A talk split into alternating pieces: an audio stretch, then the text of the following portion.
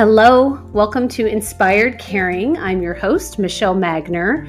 If you are caring for an older family member, this is the podcast for you. Each week, I bring insight, tips, inspiration, and strategies to help you care for the people that you love without losing yourself along the way. Having cared for both of my grandmothers, I've helped manage everything from hospital stays, households full of belongings, to navigating senior living and end of life care. And I've worked in senior living as a result of that experience, serving my residents and their families as they've been on this journey too. Thank you for joining me today, and I hope you enjoy this episode of Inspired Caring. Welcome, Dr. Sarah Teten Kanter, to the podcast. well, thank you for having me. Absolutely. Um, you wrote this beautiful book, Positive Caregiving, and I love that there is an app also that you created to go along with the book. So we're going to talk about that in just a little bit. Um, but let's start with we're going to go back to the beginning and just what what is positive caregiving? Like what does that mean? Uh, well, thank you for the question. Um, I think that my answer has actually evolved over the past since the book has come out, just because I've been talking about it so much.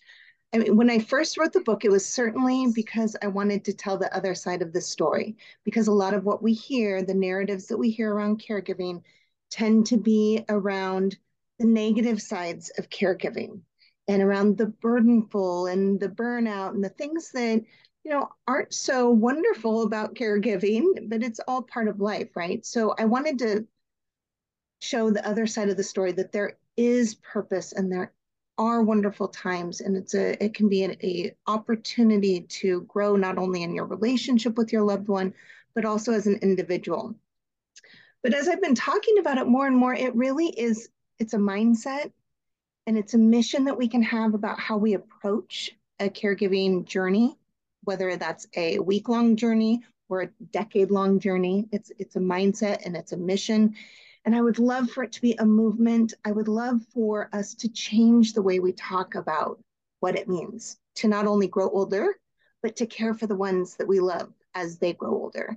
And so it's it's a mindset, it's a mission. It's I would love for it to be a movement, but it's also a method that I've created because some people just naturally can approach difficult life situations like caring for an older loved one with a positive mindset and can kind of keep things in perspective and can um, continue to grow and, and bounce back quickly um, when they're faced with challenges, et cetera. But for a lot of people, they need reminders and a path and some suggestions and and so that's what the book was for and that's what positive caregiving is it's the method to help people get in the mindset keep the mission going and create a movement. that was a oh my god. And it's so powerful because what we know for sure is if we are not presently on this caregiving journey, like there is a really solid chance that at some point in our life um, that we will be. So the audience that we primarily have with inspired caring are people who are at varying levels of this experience. So maybe they're just starting to realize, oh my gosh, I may be starting to identify as a caregiver. Um, you know, down the rate, I think there's like four phases of caregiving, um, you know, through people who are well on this journey, this road Eh, the other thing that you mentioned in the book towards the beginning is really as we are an aging culture and society is just wrapping our heads around what do we want this to look like and how are we going to be approaching aging? And as a society really i felt like what i received was embracing aging and shifting our thoughts around that as well Yes, because we're all going to be caregivers most likely at one point or another. And typically, what we already are, especially if we're mm-hmm. caring for friends or relatives or neighbors or children, you know, we're, we're always caring. Most of us care on a mm-hmm. regular basis, but we're also going to be care recipients. You know, none of us are beyond aging, none of us are beyond disease, none of us are beyond injury. So we too are going to be care receivers. So it's it's how do we approach all of that, and what do we want it to look like for us too? Yeah. Oh, that's so that's such a good reminder because I think so often when we're in that caregiving role, it's hard for us to wrap our heads around like someday we may be the one also to receive care. I'm already looking at my three kids thinking, okay, I already know who's going to do what. Not because I prescribe it, but because of I can already kind of tell what their bandwidth potentially could be. yeah, but um, that's the gift you also gave your children by I'm sure they saw how you cared for your in-laws and yeah. for the others around you. So you're teaching them every day about what right. caring means. Yeah. Well, I definitely want to dive into the book. I'm curious also if and this was where we got we started i got a little fired up so i thought we got to just hit record i'm curious if the role um, or our relationship to the person we're caring for maybe impacts our ability to have a positive caregiving mindset. Like when I was caregiving for both of my grandmothers, I was in my late 20s, early 30s. I was starting my family, and it really felt like a gift and a privilege. I mean, it was off the rails chaotic at times as I had little kids and was trying to do this. Um, as our kids got a little older, and then my husband and I stepped into this role with his brother for their parents. His mother in law was living with dementia dad was caregiving for her for a period of time and then he received a terminal cancer diagnosis so then we were caregiving for him and through both of their end of life so i'm just wondering is it you know i'm, I'm looking i'm thinking about spouses who are caring for one another or children and grandchildren like what are your thoughts on that i think you're spot on that it's going to be an individual experience based on the person you're caring for. And part of it is, you know, every, the reason why people need care can range in so many different ways. Like you said, I mean, you can be, someone can be living with dementia, and that requires a whole host of different care skills and time and or you could be caring for someone who you know fell and, and broke a bone so that's different or that's going through cancer treatments, whether that's you know a terminal diagnosis or if it's you know a cancer diagnosis. I mean, there's so many different factors that come into play. And then it is, it's also the person, the care recipient, how they're adapting, how they're accepting their diagnosis or their challenges, and how quickly they're adapting to the changes that come with, you know, life that happens, a diagnosis or an injury. So um, there's just so many factors. So that was a really long way of saying, yes, I think that those relationships and those journeys can be very drastically different based on who you're caring for and why you're caring for um, them. But I do believe that people can remain centered in those positive caregiving concepts you know, trying to keep perspective, remembering to try to savor the day together and the time that you can, um, keeping grounded in gratitude, empathy, forgiveness, love, and awe. Those are all things that we can do regardless of the relationship. And I think that it can continue to help us keep growing as individuals too, as the caregiver to continue to keep growing um, throughout the journey. So, yes, they will be different. But I think that the concepts and the overall message from positive caregiving as a mission and a mindset can be helpful in all different kinds of scenarios. Well, I mean, that really brings us to those four pillars of caregiving. So those are those foundational things that you were just mentioning. Can you um, just reiterate what the four pillars are? Sure, sure. Yeah, so the first one is perspective. So keeping not only the caregiving journey that you're on, again, whether it's a, a short term journey or a long term journey, but keeping that in perspective and keeping life in general in perspective. So that's one. First is perspective. Second is savoring. So again, even amidst challenges, we have the gift of being alive. So, how do we continue to savor the things that bring us joy, even when we're facing tough challenges that are just kind of inherent in being alive, right? In growing older. Um, and then there's reminiscence. So, how do we continue to look back on our life, make sense of our life, um, and and make sense of our future through reminiscence as well, and and use that time to share wisdom with each other.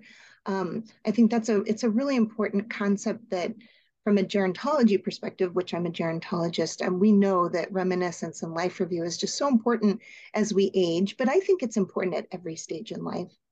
And then um, the last one is personal growth. So, how do we make sure that both caregiver and care receiver. And I think that a lot of times we forget that the care receiver can also be growing through this experience as they're facing challenges and and moving through the things that you know can happen as we age. So those are the four pillars um, it's perspective, savoring, reminiscence, and growth.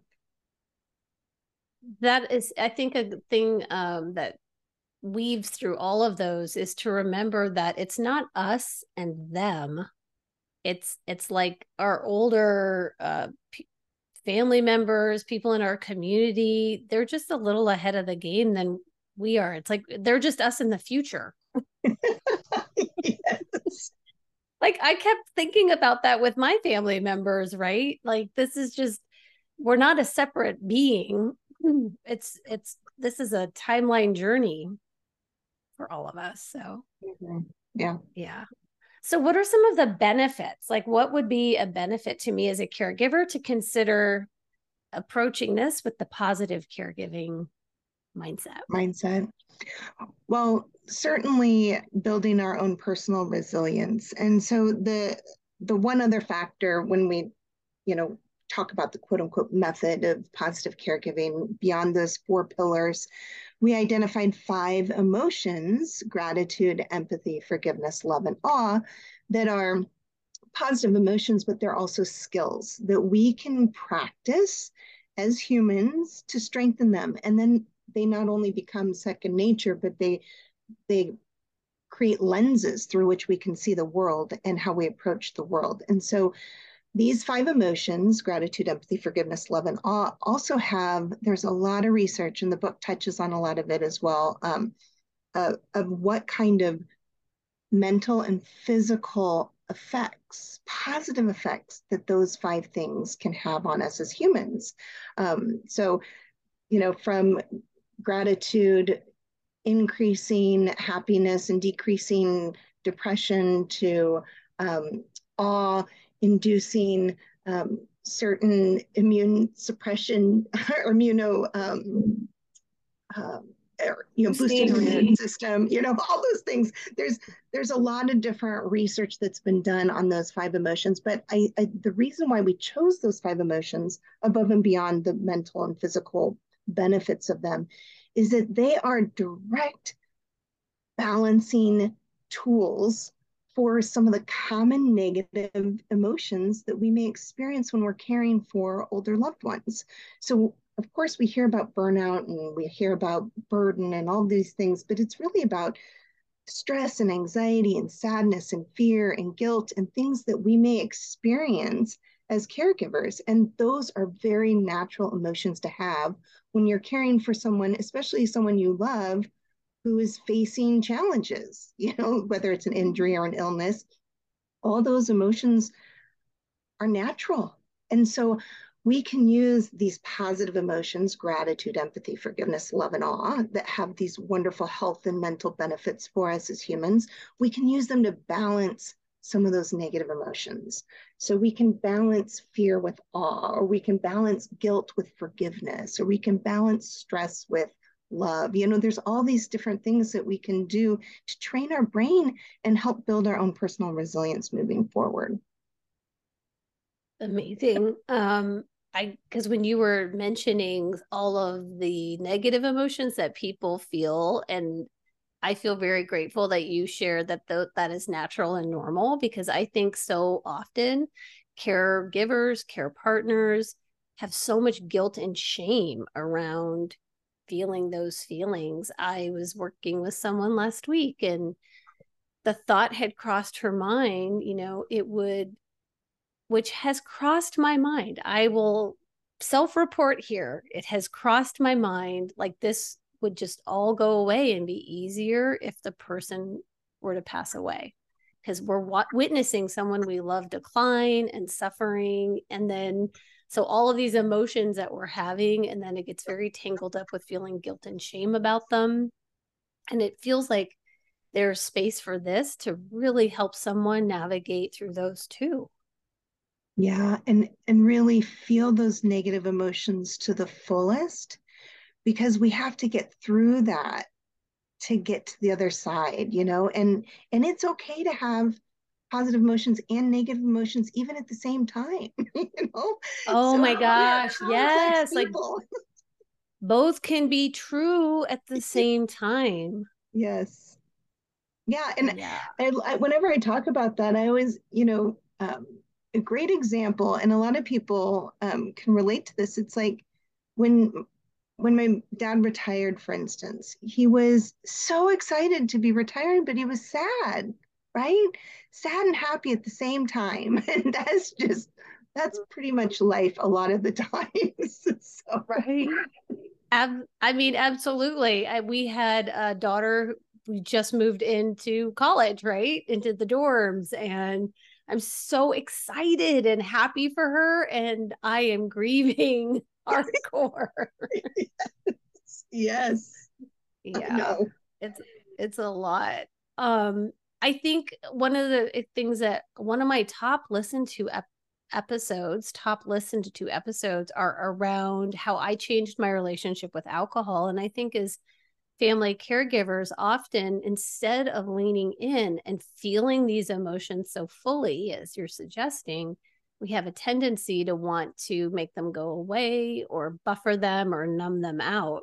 Mm-hmm. But it sounds like um, through this that we can feel the emotions and then have some hope to shift, right? To, yes. to a different set. Absolutely. And again, I mean, if we are alive, it's a miracle that we're even alive. But I mean, mm. we are going to experience tough things. I mean, that's I know I it sounds cliche, but you know, and again, I mentioned this before, no one, no human is beyond aging, no human is beyond disease or injury. I mean, these things are going to happen and they're going to happen throughout life, but they do tend to happen more often as we get older because that's just part of aging. so right. Um, so it's, um, but you know, there's a lot of ways that we can feel those emotions and get in touch with those emotions. But you're right, a lot of people do try to. I mean, we are definitely, I mean, especially in America, we are a death adverse, you know, injury adverse, negative emotion adverse society. We don't like to feel anything that is hurtful or scary. Yes. For certain. I mean, when you just said that, I almost feel like you just flipped on a switch that this book can just be a general manual on how to shift your mindset to have a more positive mindset in general, whether you're in that caregiver role or not. And opening up our idea or mind to we are caregivers, like you said, to friends and neighbors and coworkers and children. So really everybody should read this is what I'm saying. yes, I think so too. we agree. Survey says yes. Well, so taking advantage of neuroplasticity because you specifically talk about that in the book it is possible just to give people hope like I'm too far in this, or I'm too far down this road, or this isn't for me, to just really give you hope that you can do it. And you talk about 40 micro moments of self care. Can you share a little bit about those? Sure. And, and there are, I'm sure, thousands of ways we can do this, but we identify, we just picked out 40 that for caregivers because a lot of times um, one of the complaints or one of the um, often reported things from a caregiving experience or journey is that it's hard to take care, find time to take care of yourself because you're most caregivers spend a lot of their time caring for others. And so we wanted to provide people some ideas of, you know, you don't need an hour at the spa. You don't need to, you know, take a bubble bath. You can take these micro moments. It can be five seconds to five minutes to give yourself back a gift of perspective, of savoring, etc. So it, it just helps you relax, refocus, refresh in just a very short amount of time. So that's what a micro moment of self-care is. Give me some examples. You sure. have any... Yeah, well, my I I have a lot of favorites, but um, one of my favorites, and I do this actively every day is I seek komorebi.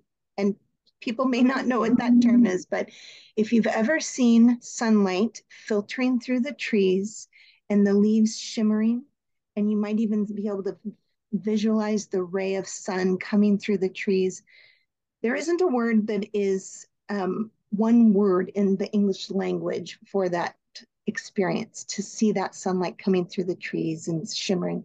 But in Japanese, the word is komorebi. And when I found out, I always naturally would look for that. But when I found out the word, now every morning on a walk, even if I don't have time to go on a walk, I'll look out the window and I will look for komorebi. It just brings me a little burst of energy and it brings me back to the beauty of being alive. So that's one small thing. But there's also um, I also, this is one thing I do a lot is I'll take a blanket and throw it in the dryer for five minutes. And then when I sit down to read a book or even before I go to bed, it's just this little gift of warmth. I mean, it doesn't feel great when it's 110 degrees outside. it's certainly something that's very comforting. Um, I love even, and this is one that I do every single day. I breathe in love, exhale fear you know so choosing two words to for your inhale and exhale. And my two words have always been inhale love exhale fear. So as you breathe in inhale love exhale exhale all the fear in my body. And it's just a way to ground you. And then it slows your breathing as well. And so we know that how many benefits that the slow and steady breath can bring to us as well. So those are just some examples. I love that. I recently it was a, a mindful moment when I was doing my meditation and I realized I had tucked my blanket like really right under my chin. And I put on social media, is this why everybody wears scarves? this is so cozy and reassuring to me. Yeah. fabulous. What um what else do you feel like caregivers would really benefit from hearing from you because you've studied aging, you have a master's in gerontology, your PhD is in gerontology. So you have this caregiver perspective and this aging journey perspective. And um, what do you feel like is is anything fluttering to your mind that they should you know, hear from you? Thank you for asking that question because no one's ever asked me in that way that I um, studying aging and studying the aging process um, over the course of my master's and through my doctorate degree. That, that was a good decade long journey. And I think that that entire time in the back of my mind, I was really looking for what really matters most in life. You know, um, what is what is what really matters, and I think that there is a parallel here because what really does matter in is gratitude, empathy, forgiveness, love, and awe. Now, what induces those emotions for us as humans may differ, right? What what makes me feel grateful, the things I love, it makes me feel love. Those things are different for me, and they may have changed over the course of my lifetime. You know, I, I used to love, you know, hair bands when I was in high school. I don't anymore. so, but, but I mean, these things that induce these emotions for us change as we age. Not always. Of course, my family has always been so important in that love for my family. Um, and that actually has continued to grow, right, as I've gotten older. But the things that cause induce these emotions um, are really what make life meaningful. And so sometimes along the way through our life journey, we may forget that until we're in our older ages. and so we can use our caregiving journeys throughout our lifetime as a time to remind us that that is what matters. And so, and, and to build those skills. And as, you know, again, they're emotions, but they're also skills. How do we continue to build those skills so that those things become second nature and they're always top of mind? So it's, um, caregiving is an opportunity to remind us what matters most in life. So, oh my gosh, I love that so much. I we had um seven family members pass away in a 14 month period and that included both of my in-laws and someone asked me what did i have any lessons or takeaways from that and the best that i could can come up with is that um, nothing matters and everything matters. yeah. like the perspective, you know, and I think the nothing matters is what helps me feel reset on perspective when things start to feel too overwhelming or too serious or, you know, um, to your point, like this is a chapter, this is a time period in our life. And so, in the big grand scheme of things, not to get too tangled up in it because ultimately, does it really matter, you know, if there's cloth napkins on the table or paper towels? No. Indeed. No.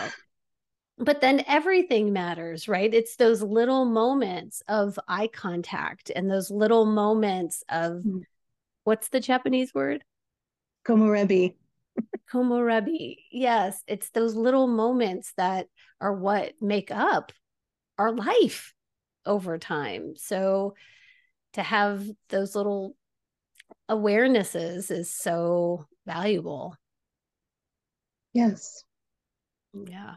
And it's such a well, wonderful think- thing to practice with your loved ones, right? As you're caring, you can do it together and i think that is a bridge that i hope that i continue to build for people is that it's not us and them right people are just us in the future and so how do we work together because this is maybe our first time in a caregiving role and it's someone's first time in a care receiving role and so to have empathy for someone um, who is to your point I mean, they're going through some significant life changes. Mm-hmm.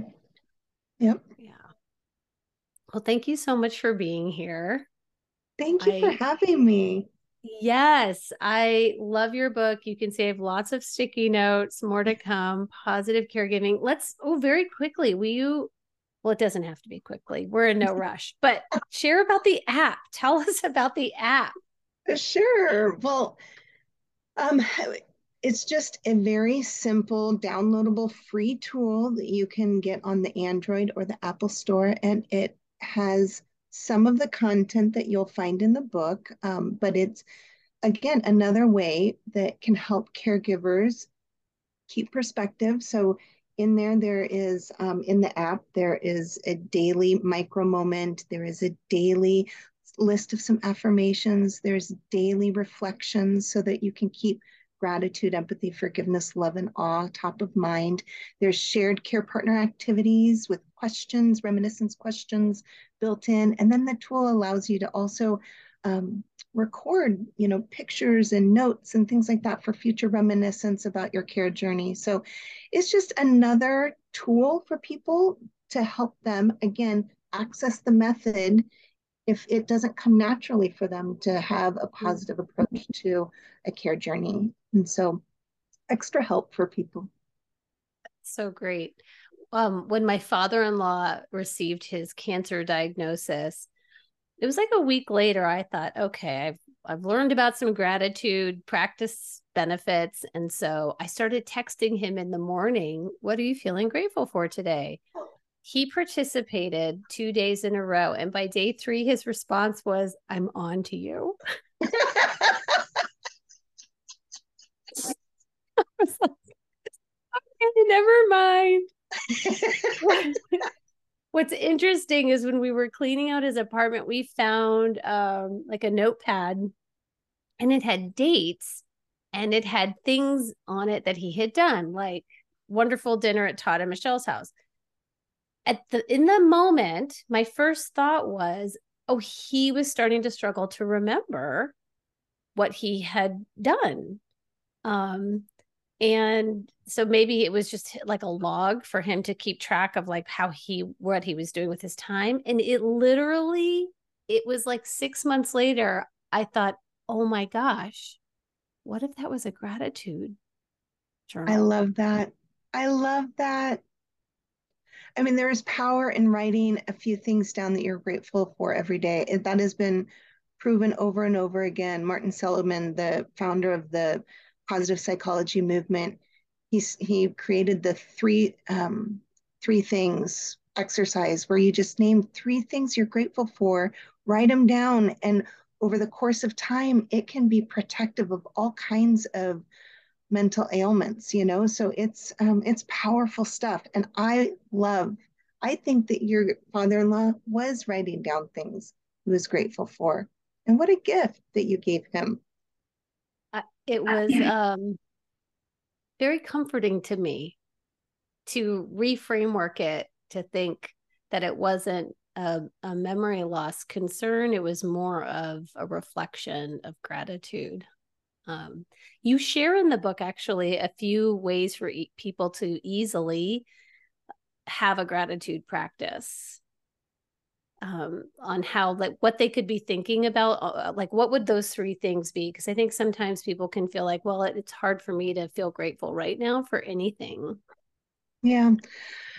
Well one of my favorite i mean again going back to the mor- my morning walk if i can take a walk i always try to take a gratitude walk and i will identify three things in that moment that i'm grateful for it's not even you know, thinking about, oh, it's my family or this or look, looking forward to something. It's in the moment. It's, you know, the the hydrangeas that are blooming right now, or it's the mm-hmm. um, the squirrels that I see chasing each other around the trees, or it's you know whatever I see. It's bringing myself to the moment mm-hmm. and giving myself, um, you know, not the permission, but just asking myself, what is amazing? What do I see today that I'm grateful for?